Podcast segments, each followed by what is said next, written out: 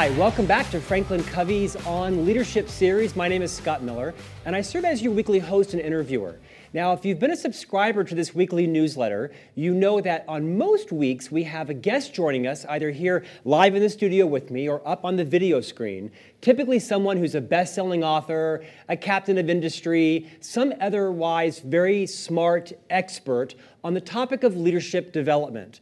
And I've learned, a, I've learned a tremendous amount from them across the last nearly eight months of broadcasting this program.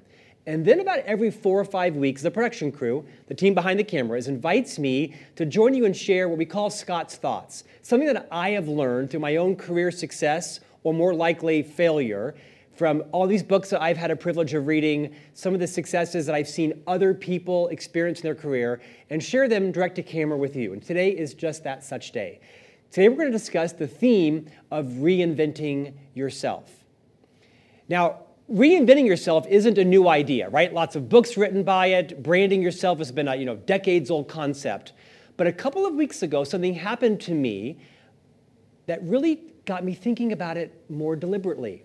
A colleague of mine inside Franklin Covey, someone I'm very friend with, friendly with, have high trust with, but almost never work with, sent me an unsolicited email hadn't gotten an email from this person in, gosh, probably five or six years. And this person just paid me a compliment and said, You know, Scott, as I've watched your career, it's remarkable how many times you've reinvented yourself, new jobs, new skills. And I think it's been both a benefit to the company, but also to your own sort of staying power. And that was it. And I'd have to tell you, I've probably read it a dozen times.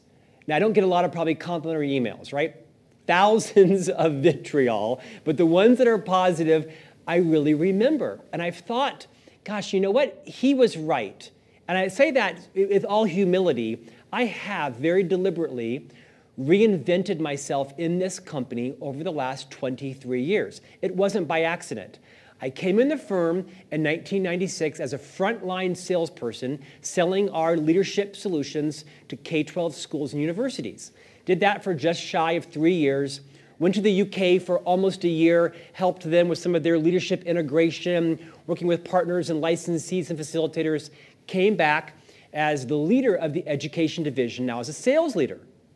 And then after that, for about a year, I went to Chicago and became the managing director of about a 15 state region in Chicago. At the time, one of the largest regions in the world for Franklin Covey. Spent about six years doing that as a sales leader.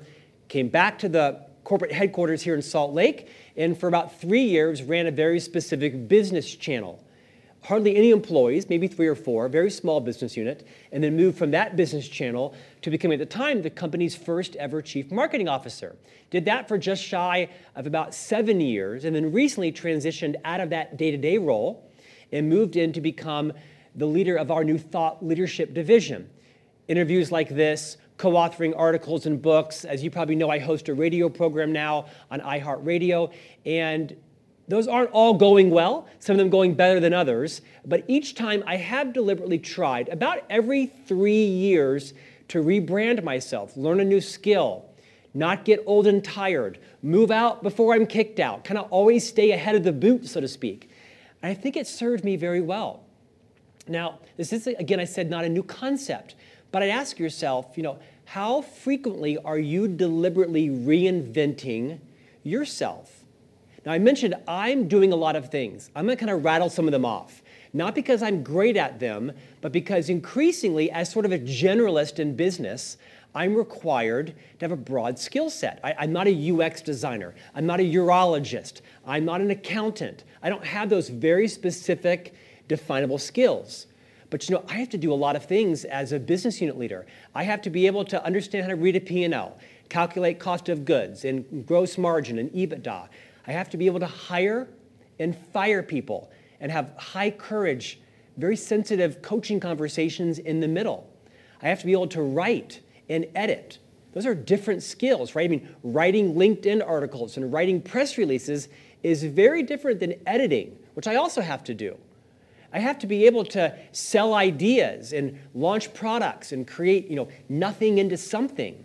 I have to be able to speak to 10 people and 100 people and 1,000 people for 20 minutes and 90 minutes and for three days.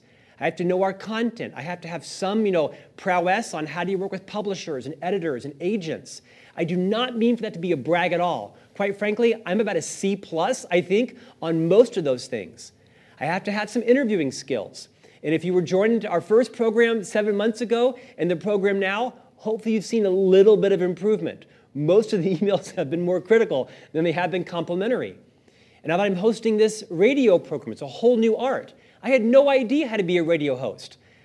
I'd never even called into the radio, let alone hosting a radio program.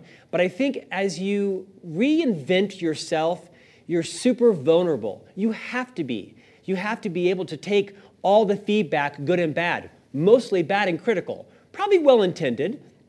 Some of it could probably come across a little softer, but you have to be open to constant feedback, kind of have your eye on the prize. The prize is how am I burnishing my skills so that a year from now, two years from now, as changes come in the organization, in the economy, that I don't blame anybody for my circumstance. Not the Congress, not the president, not the budget or the CEO or my boss. That you're responsible for constantly reinventing and reinvigorating your own skill set so that you are in charge of your future. And I think this advice doesn't just relate to your own career. I think it also has great resonance in your own personal life. Are you predictable in your role as father, as husband, as mother, as parent, as child to your older parents? Do you need to reinvent the type of spouse you are, the type of committee member you are? Does everybody know what to expect out of you? In some ways, predictability is a really good asset. And in some ways, I think people might also wonder gosh, could Scott just come at the problem a little bit differently this time? Do I know what Scott's going to say before Scott says it? Think about the power of reinventing yourself, not just in the workplace with your career, but also in your personal life. Thanks for joining us. And thanks for joining on Leadership. We hope you come back next week where we have another great interview here live in the studio. If you're not subscribing to On Leadership, we'd love you to join what is now the largest followed leadership newsletter in the world dedicated to this topic of leadership development. Visit franklincovey.com, click on the On Leadership button, and we'll email to you complimentary every Tuesday this newsletter. It creates it includes this video interview of me, typically interviewing some celebrity or thought leader guest, both inside outside the company one of Franklin Covey's tools drawn from our 30 plus leadership solutions, and typically a blog article written by me calling out a key insight in that interview. It's a great way for your team to have you know, real time access to some of the best thought leadership in the world. It's also available in podcast format on every podcast provider. Thanks for joining us, and we'll see you next week.